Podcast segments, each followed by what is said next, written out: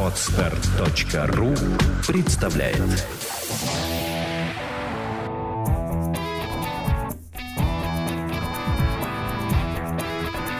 Александра и Андрей Капецки в лучшем психологическом подкасте «Психология, мифы и реальность». Здравствуйте, друзья! Мы снова с вами. Привет. Сегодня у нас э, очередная тема. Я вот смотрю на лист, который держит Александра. Их два, Андрей, их ужаснись. Два, да, мелким шрифтом, 12 кегель. Это будет очень долгий вопрос. А тема какая? Педагогика. Именно педагогика? Да, кнут и пряник. Хорошо, так э, что у нас кнут и пряник? Он в каком виде будет выступать? Э, Это со стороны взрослого или со стороны юноши и девушки? Вопрос откуда? Нам пишет молодая женщина-учитель. Хвалить, ругать, как правильно. Ну вот я сейчас зачитаю вопрос долгий, но вопрос такой очень правильный и философский. И у меня возникла даже мысль, так скажем, коллекция а, работ Юрия Михайловича по педагогике. И я с удовольствием с а, этим педагогом молодым поделюсь. Ну, отлично. А адрес есть куда отсылать, да? Да, ну просто в сообщении я отправлю присоединенным файлом. Ну что, давай начнем зачитывать столь долгий вопрос. Я думаю, что займет это минут э, 7-8. Ну, я думаю, меньше, но я готова. Поехали. Здравствуйте, уважаемые Александр и Андрей. А, в последнем подкасте вы сказали, что готовы к новым вопросам и что вам уже хотелось бы обсудить что-то другое. Не знаю, покажется ли вам моя э, проблема другой, но то, что она не касается любовных отношений между мужчиной и женщиной, это точно. Расскажу о себе. Мне 28 лет, и я учительница английского языка. Но я работаю не в государственной школе, а в частной, потому что в частной зарплата выше. Мне нравится преподавать детям, я их люблю. Но иногда я на них гневаюсь и обижаюсь. И, конечно, это ранит детей в каких-то случаях. А потом дети жалуются родителям на меня. И потом я выслушиваю от родителей и плачу по ночам, и думаю, что я ужасная. Конечно, иногда я ужасная, и я это признаю, но не всегда. Не всегда могу справиться с собой и эмоциями и быть эталонным педагогом. Немного о своем бэкграунд, не знаю, как по-русски. У меня в семье сложные были отношения. Отец пил и гонял нас с мамой. Мама тянула семью и еще племянника, чьим опекуном она стала после смерти своей сестры, который тоже пил. В общем, детство у меня было очень стрессовое. У меня всегда были потные ладони, сколько себя помню. Мама меня всегда заставляла учиться и говорила, учись, если не хочешь жить как я. Ты должна быть самостоятельной и всего добиваться. А еще мама всегда была недовольна моими оценками. Я ленилась, но училась хорошо. И я добилась. Бюджетное обучение в университете и потом в магистратуре. Даже умудрилась ездить на две стажировки по обмену за границу. Много где была в России. В горы хожу. Активный образ жизни стараюсь вести и прочее. Но мой характер – это ужас. Конечно, я работаю над собой. Я очень обидчивая, в скобочках сейчас меньше. И ранимая, в скобочках тоже корректирую. Уже почти контролирую себя, но не всегда удается. Моя проблема вот в чем, вернее их две. Как не злиться на детей и держать негативные эмоции под контролем и не показывать их детям не оценивать и как вести себя с их родителями. Конечно, в начале моей карьеры мне было очень тяжело. Сейчас большой прогресс. Теперь я добрее, терпеливее, и мне нравится учить детей. Я начинала работать со взрослыми сначала, но я иногда не могу скрыть свои эмоции и оценивать детей. Я честно скажу, я не очень люблю детей, которым не дается мой предмет. И я не знаю, как мне себя вести с ними и их родителями. Привожу пример. Ходит ко мне ученик. Уже два года до меня учился у другого преподавателя. Попадает ко мне, потому что тот преподаватель уезжает. И тут я вижу, что ребенок непонятно, что делал два года. Ничего не знает. Читает кое-как. И это после двух лет обучения. Я начинаю сначала узнавать, какова причина неуспеваемости. Семья, болезни. И в большинстве случаев это лень. Либо просто не дано. И я не знаю, как работать с таким ребенком. Вот у него трудности. Он плохо читает и вообще кое-как отвечает. Почерк отвратительный. У меня мысли сразу. Так, значит, по русскому проблемы. Моторику вовремя не поставили. Я пытаюсь как-то ему помочь. Уделяю больше внимания на уроке. После урока не всегда получается объяснить. Но иногда я и перед уроком спрашиваю в коридоре. И все долги, которые они мне не сдают, спрашивают до последнего, после уроков. Но дома ребенок сам ничего не делает. Домашние задания либо не выполняет, либо выполняет кое-как. Так, лишь бы было. И родители, видимо, ребенку не помогают. Звоню родителям. И тут слышу примерно такое. Мы вот два года раньше ходили, ему нравилось, а именно к вам он ходить не хочет. Я расстраиваюсь очень. Но маме говорю правду. Хотя не нужно ругать ребенка, потому что я же маму ругаю по идее, а не самого ребенка. Что ребенку тяжело, и он ленится учиться. И он кое-как занимается. Мама сетует. А как же раньше два года не было проблем? Тут я и, конечно, и говорю – что я, наверное, не подхожу ему как педагог, что, наверное, я много требую. А я вообще много требую. Прямо лентяи у меня не могут учиться в группе. Мама удивлена вдруг, что низкий уровень, как так? Ведь два года все было хорошо, значит, она пойдет разговаривать с администрацией. И вот таких случаев немного, но имеются. Не грустно очень. Я прямо корю себя, что я такой строгий учитель. Я правда требовательна и вижу, например, что ребенок ленится, и тогда ребенок попадает конкретно. И иногда и такое было. Дети у меня плакали, что домашки нет, а я их ругаю. Но не унижаю. Но да, они попадают в стрессовую ситуацию. Я таких детей всех перевела на уровень ниже к другим преподавателям. В общем, у меня правда стойкие такие дети остались. Но честно, я уже стараюсь меньше акцентировать внимание на домашних заданиях. Я не знаю, что говорить родителям. Как вообще им сказать, что ваш ребенок ну лентяй? Ну или, простите, у него интеллект не дотягивает. Хотя, опять же, не педагогично так говорить. Вот как? Они же мне деньги платят. Я начитаю всяких книг, и мне потом плакать хочется от того, какой я ужасный учитель. У меня разные дети. И есть такие, которые стараются, но им, правда, очень трудно дается. Но я вижу, что они стараются, хотя никогда не завышаю оценки – есть в кавычках специфические, я бы сказала, и они тоже отстают, но занимаются в силу своих возможностей. Но есть просто лентяи. Я таких не могу терпеть. Хотя я же педагог, у меня же безусловная любовь. Вроде как. И вот тут я не могу скрыть, видимо, своих эмоций, реагирую ярко. Я раздражаюсь, иногда гневаюсь. Я могу пожурить ребенка. Ну, конечно, я не унижаю, что он глупый, хотя, видимо, иногда проскальзывает. Конечно, я прямо не говорю в лицо «ты тупой». За несделанные домашки или невыученный материал я хмурю брови и качаю головой, голос становится строже. Такая сразу тетка-училка из советского фильма. У меня у самой не было никогда примера педагога, который бы всех любил и все бы у него учились на пять. Я сама училась у советских учителей. Они и ругали меня, и хвалили, не унижали никогда. Может, когда-то и были у меня уроки стресса, с которых хотелось сбежать. Но я даже не могу вспомнить ни одного учителя, которого бы я ненавидела. Я даже не знаю, что мне делать. Я не могу всех гладить по головке и говорить, что все молодцы и все прекрасно. Нет, не бывает так в жизни. Вот у меня были такие дети, придут от добрых, в кавычках, учителей. Учились года 3-4 и плохо учились. А потом от меня слышат их родители правду матку. И началось. Дети ко мне не хотят ходить некоторые, потому что они видят, что у них не получается ничего. Да и я их ругаю. И, конечно, другие же дети тоже дают оценку знаниям, комментируют. Или же я постоянно спрашиваю отстающих, а они не отвечают. Вот, например, когда у нас соревнования, а я очень люблю командные игры с соревновательным компонентом, то ребенок, который не учит ничего, видит, что он проигрывает. Его ругают и одногруппники за проигрыш всей команды. И в итоге ребенок не хочет ходить на уроки ко мне, потому что я его ругаю, у него не получается, я его мало хвалю. А я, ну вот не могу, у меня язык не поворачивается льстить или врать, если не за что. Хвалю за дело, ругаю за дело. Все по справедливости и все по-честному. Я могу сказать, что я интересуюсь жизнью детей, знаю, кто чем увлекается, если есть хобби.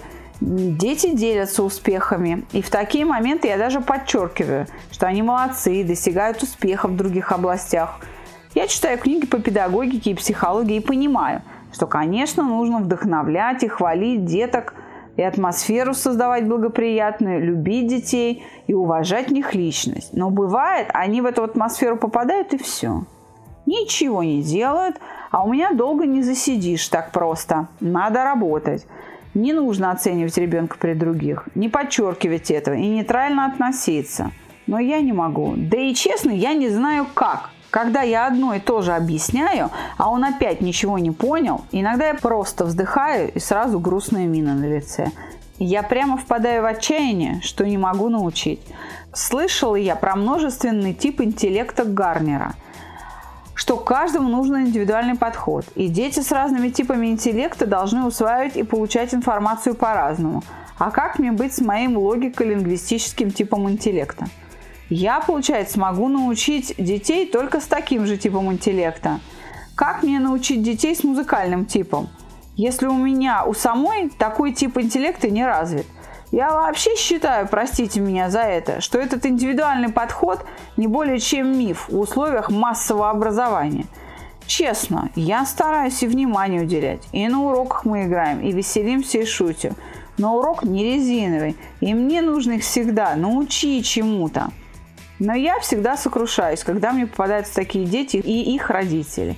Я, может, очень не права, но мой педагогический опыт и мой жизненный опыт показали следующее. У родителей умных и требовательных к себе, которые детьми занимаются или воспитывают их, умные и преуспевающие дети. А у родителей ленивых и безответственных, которые детьми своими не занимаются и отдают их в частные учреждения, чтобы за деньги с их детьми занимались. Дети отстают в обучении. Мне иногда так и хочется спросить у мамы, которая мне говорит, что я плохой учитель. У вас в школе тройки были? Если да, то чего же вы хотите от вашего ребенка?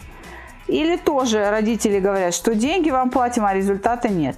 А как им сказать, что ребенок ну совсем учиться не умеет? Даже в тетрадке и в записях своих же разобраться не может и вообще не организован. Зачем ему иностранный язык? У него внимание страдает, и он сконцентрироваться не может. Прогресс, но очень медленный. Вот у него была 2 оценка, а сейчас 2,5-3. Ну, есть небольшой же прогресс. А родителям же надо 5 за четверть. И еще аргумент, который слышу часто. У вас своих детей нет, поэтому вам трудно любить детей. Я стараюсь и учусь любить детей. Иногда я сама чувствую, что ребенка обидел, и я прошу прощения, правда.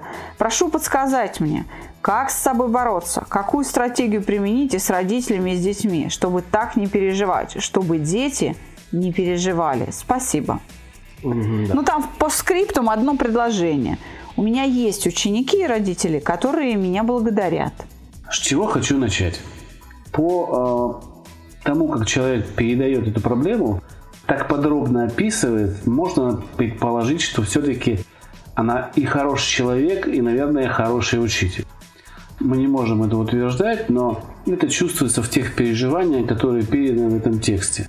И она хочет научиться быть еще лучше. По мне, я вижу здесь на самом деле две причины. Ты, конечно, это все потом переменишь, но мне кажется, что одна из первых причин – это она очень обидчива. Если... Так она об этом говорит, она да. это осознает. Собственно говоря, нужно справиться с обидой. А второе, что я заметил в э, этом а, письме, это то, что она делит людей на типажи. Что, собственно говоря, и приводит к тем последствиям. От одного я ожидаю это, от другого я ожидаю другое. А на самом деле э, не нужно ожидать от маленького человека, который только входит в жизнь, чего-то другого. Ко всем нужно относиться одинаково и к тому, кто хорошо учится, и к тому, кто не очень хорошо, и даже хвалить больше того, кто учится плохо. Почему? Потому что похвала – самый лучший метод для того, чтобы создать мотивационное вот это поведение у человека, который плохо учится, как мне кажется. Ты знаешь, она как раз об этом э, говорит и пишет. И она говорит, ну, я не могу хвалить просто так. И она права. Я хочу поддержать эту женщину молодую – поддержать ее. На самом-то деле она а, все ответы на свои же вопросы здесь, в этом письме, дала. Она все знает, она все объяснила. От и до, досконально. Причем сказала это так, что, может быть, я бы даже так хорошо не сказала. Она специалист своей профессии. И я бы сказала, что мы можем утверждать, что она хороший педагог именно потому, что она требовательная. Хороший педагог – это тот, который как минимум не врет. Дело в том, что а, ей просто нужна помощь преодолеть вот эти внутренние противоречия. Дело свое она знает, детей она действительно любит. А, но нужно ей просто справиться с реакцией всего-навсего, потому что и подход к профессии – и а, действия, которые она совершает, и переживания, все может говорить нам о том, что человек нашел свое призвание. По большому счету, свое призвание нашла педагогика, медицина, искусство – это призвание. Это не источник заработка. И наша задача – помочь ей вот эти внутренние противоречия – преодолеть. А еще раз говорю, отношение к проблеме у нее правильно, мы это сейчас обсудим, я ее готова в этом поддержать. Ей просто трудно принимать вот эту критику принимать вот этот удар. Ей трудно принимать, что кто-то лодерничает, а кто-то этому потворствует. И вроде бы как она в этом не права. То есть она супер ответственна. Она любит свое дело, это и ей очень обидно, когда она старается, а это не ценят. Да? Да, мы вынесем. Когда кто-то относится это. спустя рукава. У нее в голове не укладывается, а зачем тогда ты это делаешь? Да еще, значит, деньгами попрекаешь. Первое, что я хочу сказать, и на этом как бы закрыть данную тему, это то, что деньги ей платит не родитель.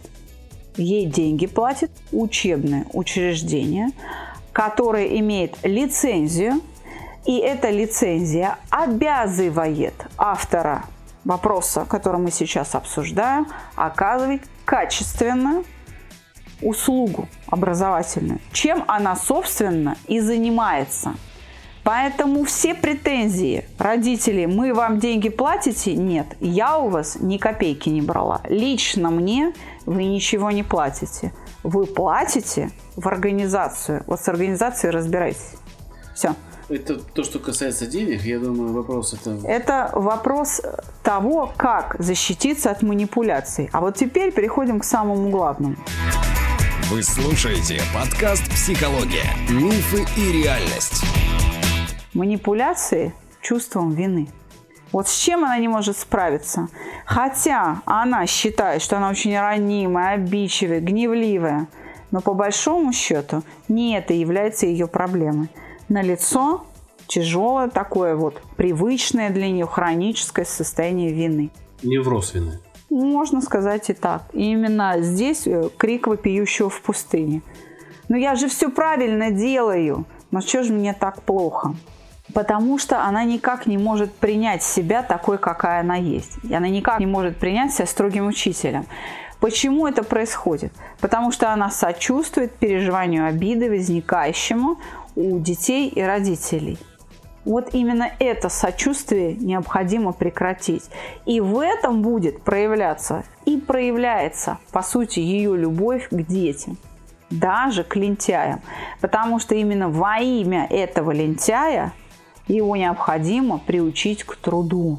А как быть с защитным поведением ребенка, когда его, ну, ему говорят, что ты плохо учишься, да, или такие вещи? Ведь срабатывает защита. Может, здесь тоже как-то подсказать, как ей, может, чуть-чуть сменить, сменить парадигму ее поведения? Это мы тоже сейчас обсудим. Но я хочу ей помочь для начала справиться даже не с обидами, еще раз говорю, а с чувством вины.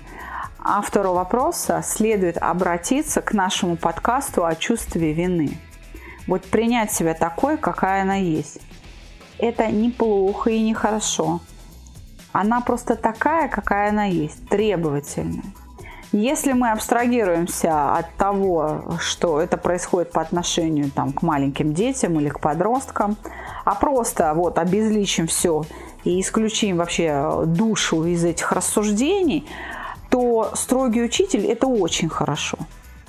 Я объясню почему. Потому что тогда знания, которые а, он передает, он передает максимально, он ничего для себя не придержит. И она правильно с таким осуждением написала в кавычках добрых учителей, к которым ребенок с удовольствием ходил, которые не требовательны. Почему? Она в этом права, и я ее готова поддержать. Потому что благодаря таким учителям два года ребенок развращается. Благодаря вот этому обману, все хорошо, прекрасная маркиза, когда это не так, ребенок и родители считают, что лень – это нормально, что все должно вот с неба падать. То есть э, фактически мы сейчас что выяснили, что добрые учителя уходят от поведения, защищают себя от чувства вины. Правильно. ленью. И тем а самым... Она идет на эту проблему и получает вот это переживание, с которым не справляется. И здесь вопрос не о том, чтобы менять ее поведение, а с тем, чтобы справиться с чувством вины. И все. И все. Ей ни в коем случае не нужно менять свое поведение. Мы же тоже рубим правду матку. У меня на уроках можно вполне себе услышать что-то а, Неприятное. Да, я же тоже говорю, где домашнее задание, как оно выполнялось. Плохо выполнялось, как ты будешь двигаться дальше. Вот в чем дело. Родители, которые не организуют своего ребенка, не приучают к труду, они не понимают одну простую вещь, что обучение, учеба – это взаимодействие учителя и ученика. Ученик не может быть пассивным объектом каких-то активных манипуляций учителя. Здесь ответственность за результат делится ровно пополам. Потому что ребенок – это, простите, не а, звукозаписывающий аппарат, на который вы просто нанесли на магнитную ленту или там в чип, в память да, компьютера какую-то информацию, там хранится. Он там усвоено, и этот прибор может легко извлекать из своей памяти э, эти данные. Нет. В момент обучения идет научение, то есть формирование навыков, которые ранее в опыте организма отсутствовали. Ребенок – живой объект – и он, если не участвует в процессе обучения, его ничему научить нельзя. Это невозможно. То же самое справедливо и для работы врача. Пациент не может быть пассивным объектом активных манипуляций врача. Да, говорят, что самая лучшая таблетка не может помочь, если пациент ее, ее не пьет. Да, если пациент отказывается принять самое лучшее лекарство, а, оно действительно бессильно. Абсолютно это равнозначные понятия, и можно как под копирку переносить эту идею на обучение. Ребенок не просто сидит и воспринимает. У него работает сознание или не работает. Он вовлечен в процесс или не вовлечен. И это тот аргумент, который автору вопроса предстоит предъявлять родителям. И стоит это обсудить в том числе с администрацией школы, чтобы администрация тоже была вооружена данной позицией. Потому что данная позиция справедлива не только к английскому языку. Это справедливо к любому обучению будь то физкультура, география, рисование, музыка, что угодно. Без активного участия, вовлечения самого ребенка в этот процесс обучение не произойдет. И поэтому она абсолютно права в позиции, что она требует домашнее задание. Потому что это критерий того, как ребенок усваивает или не усваивает, какие усилия он прилагает – Конечно, то, что она обижается, это говорит о том, что она свое дело любит. И это подтверждает, что она а, с добром относится, она радеет за свое дело. Я здесь с тобой полностью согласна. Но еще раз говорю, все идеи и мысли, которые были ей высказаны, они верны. За исключением того, что у нее просто не хватает сил у нее просто отсутствует некоторая яма есть, как с этим справиться. Значит, откуда берется ее привычка делить людей на типы? Из литературы. Все делят и детей, и людей, и высшей нервной деятельности, все подряд на типы, так сказать, и пытаются все это классифицировать. А постольку, поскольку она доверяет литературе, пытается применять и ни разу не получила подтверждения, в том числе теорию Гарнера – она полностью разочарована и говорит, это миф. У нас на проекте «Чувство покоя» люди приходят, мы даже не пытаемся изучать их тип высшей нервной деятельности, ибо это бессмысленно. А, потому что любой тип высшей нервной деятельности, любой тип личности, любой тип интеллекта, там группу крови, ДНК, цвет кожи и так далее, способен к любой форме поведения. Все. Поэтому а, нужно научиться мыслить каждого человека как некую абсолютную уникальность и встраиваться в то поведение, которое есть. Что она, кстати, с успехом и делает. И то, что родители не поддерживают ее как раз верную педагогику, это уже проблема не педагога, а родителей, которые потакают порокам и слабостям своего ребенка. Ей следует перестать стараться быть идеальным учителем для всех. А, мы с тобой а, знаем, что есть хороший современный фильм российский «Иван Поддубный» где он, когда приезжает в Париж, едет на первую, так сказать, пресс-конференцию, да, и ему говорят, надо вот прессе понравиться. Что он отвечает? Я не пряник сахарный, чтобы всем нравиться. Вот эта истина, отраженная в русской поговорке, она должна быть усвоена педагогами, да и вообще людьми. Мы не можем всем нравиться. У меня к тебе вопрос, э, который наверняка возникнет у слушателей. Да? Я всегда представляю как бы народ в нашем диалоге. Ну, давай. А, вопрос такой. А как реагировать ей, да, или как реагировать родителям на то, что ребенок правда не имеет какого-то успеха или продвижения, да? Ведь это все-таки обязанность учителя. Их позиция какая? Мы же платим деньги.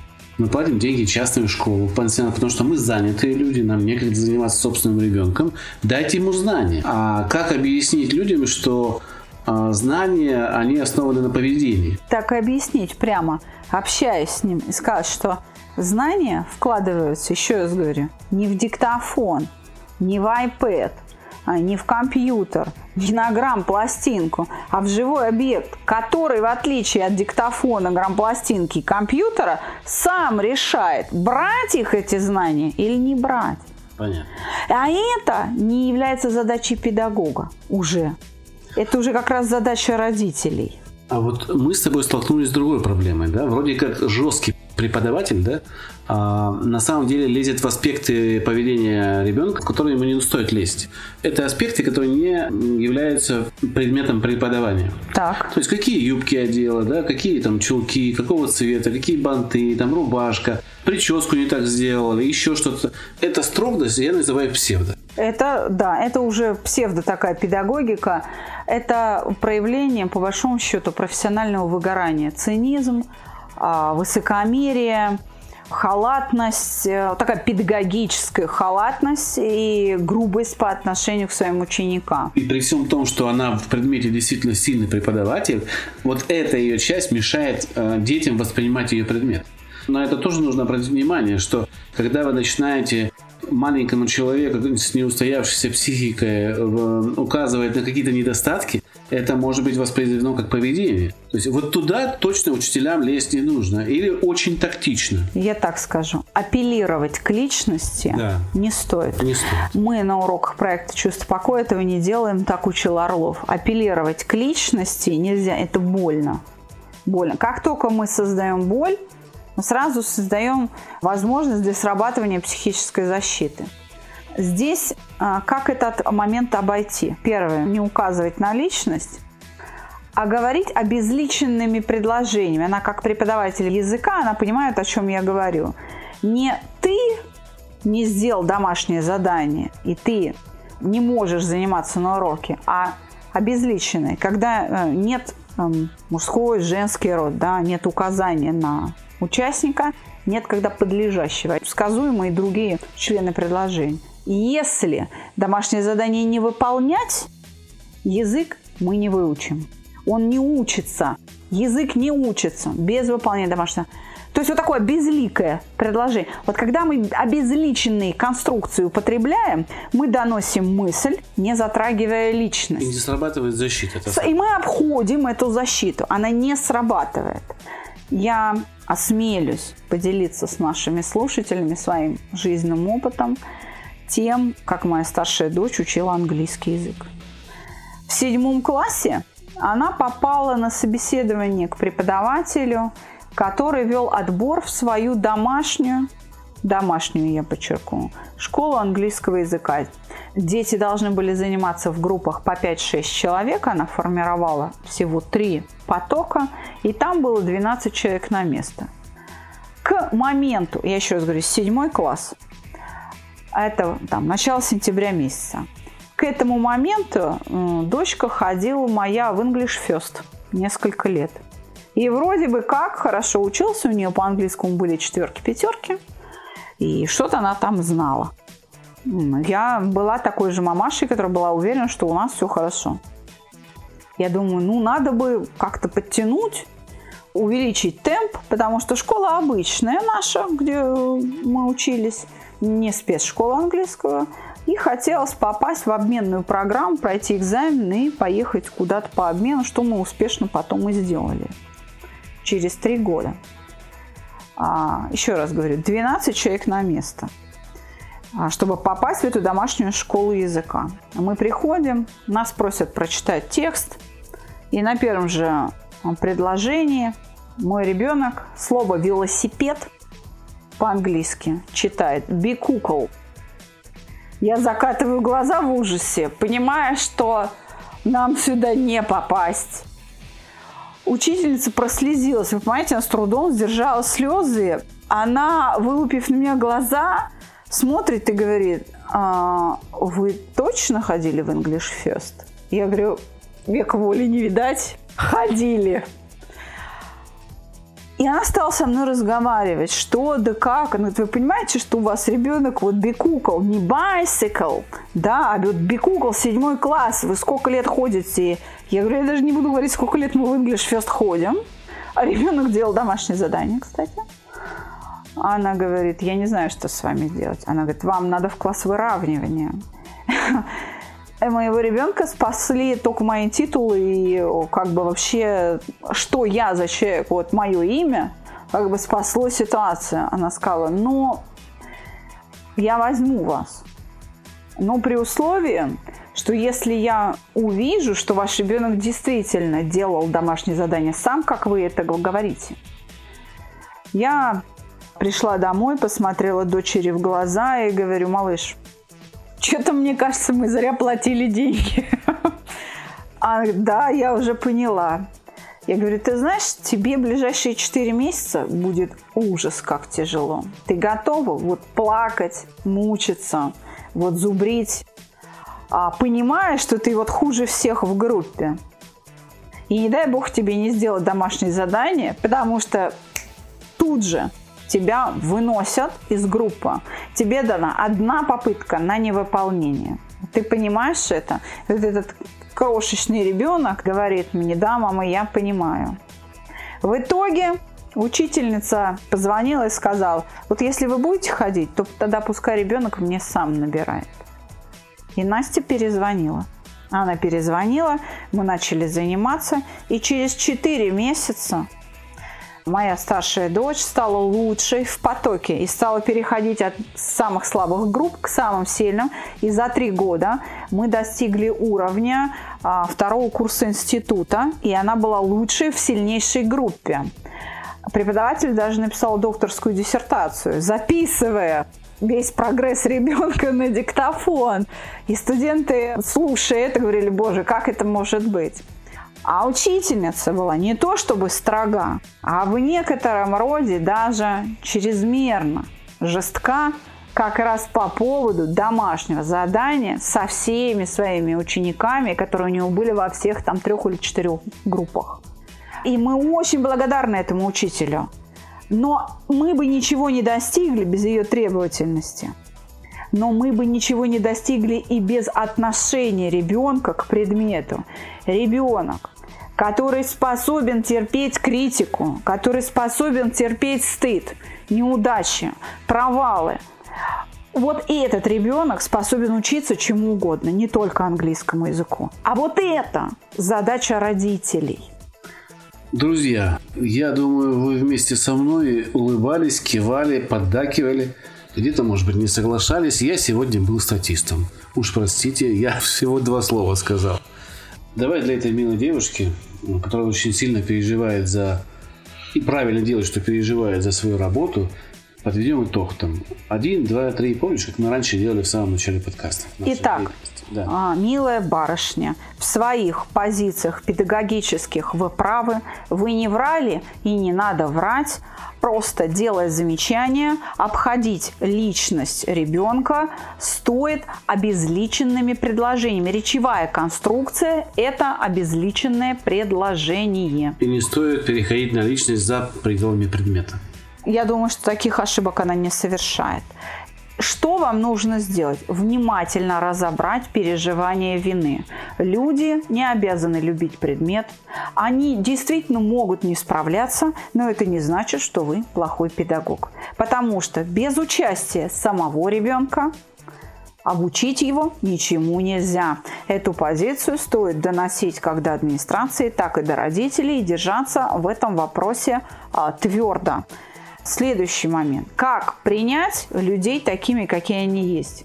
Вы действительно не пряник сахарный, вы не обязаны им нравиться, а вы действуете со своими требованиями в интересах тех самых детей, тех самых родителей. Об этом стоит родителям как раз и говорить, и детям как раз говорить. И нужно просто для себя, для себя снять внутри себя задачу всем понравится и всех научить английскому языку. Не хочет, не надо. То есть нужно иметь еще чуть-чуть больше смелости, говоря родителям, вы знаете, он не хочет, не тратьте деньги, не тратьте нервы на ребенка. Вы, конечно, можете пойти к другому преподавателю, который будет добрым и будет говорить все-все-все хорошо, но как бы эффекта не будет. Последнее, что могу сказать, как мотивировать вот такого ребенка. И почему она права, что она не за все хвалит. Потому что если хвалить за все подряд, мы действительно развращаем учеников. Хвалить надо только по делу. А вот не ругать да? Чем можно заменить? Отсутствие, вот чем можно заменить отрицательное подкрепление? Ну вот, совершил ошибку или там не сделал домашнее задание, да? Просто отсутствием отрицательного подкрепления. Вот ничем. Заменить пустотой. Как бы оно не существует. Вот не существует ошибок, не существует лени, ничего. Это как будто бы этого вы не видите. Но тем не менее вы продолжаете обращать внимание на ту задачу, которую ребенку предстоит решить. То есть выполнить это домашнее задание с помощью тех самых обезличенных предложений – которые не затрагивают личность ребенка и обходят его психическую защиту. А, я хотел выпуск назвать «Кнут и пряник». Но вот сейчас думаю, что на самом деле нужно здесь поставить знак большой вопрос. Почему? Потому что самое правильное поведение находится ровно посередине. Не и кнут, и и пряник, а отсутствие кнута и отсутствие пряника, а просто спокойствие в обучении. Ну, мне так кажется, это самое правильное. Без пряников мы, к сожалению, обойдемся. Это физиология. А вот. Отрицательные подкрепления будут в виде самоподкреплений, потому что внутри ребенка а вот эти переживания стыда или страха, они все равно будут формироваться. Только уже не учитель будет стимулом, а сам ребенок для себя будет стимулом для этих переживаний. Мы их не обойдем. Но мы обойдем претензии. Потому что не учитель стимул, не он стал источником, а устные действия ребенка. Он сам для себя так решил. Надеюсь, мы как могли в эти полчаса или минут, сколько там у нас почти 40 уже э, вышло, э, раскрыли эту тему. А, Наша вообще... задача с тобой всегда просто давать направление, да, да. угол зрения. Надеюсь, мы дали это направление э, этому замечательному преподавателю. И еще раз говорю, не каждый вот возьмет даже на себя труд написать полторы страницы мелким шрифтом незнакомым людям – передавая свои переживания. И не каждый человек будет так честен в этом. Большое вам спасибо за доверие, за то, что вы так обнажились перед нами и перед э, большим количеством людей, которые нас слушают. Респект и уважуха. Я бы своего ребенка, уже младшего, к вам в школу английского языка отправила. Спасибо за внимание. До новых встреч. До свидания.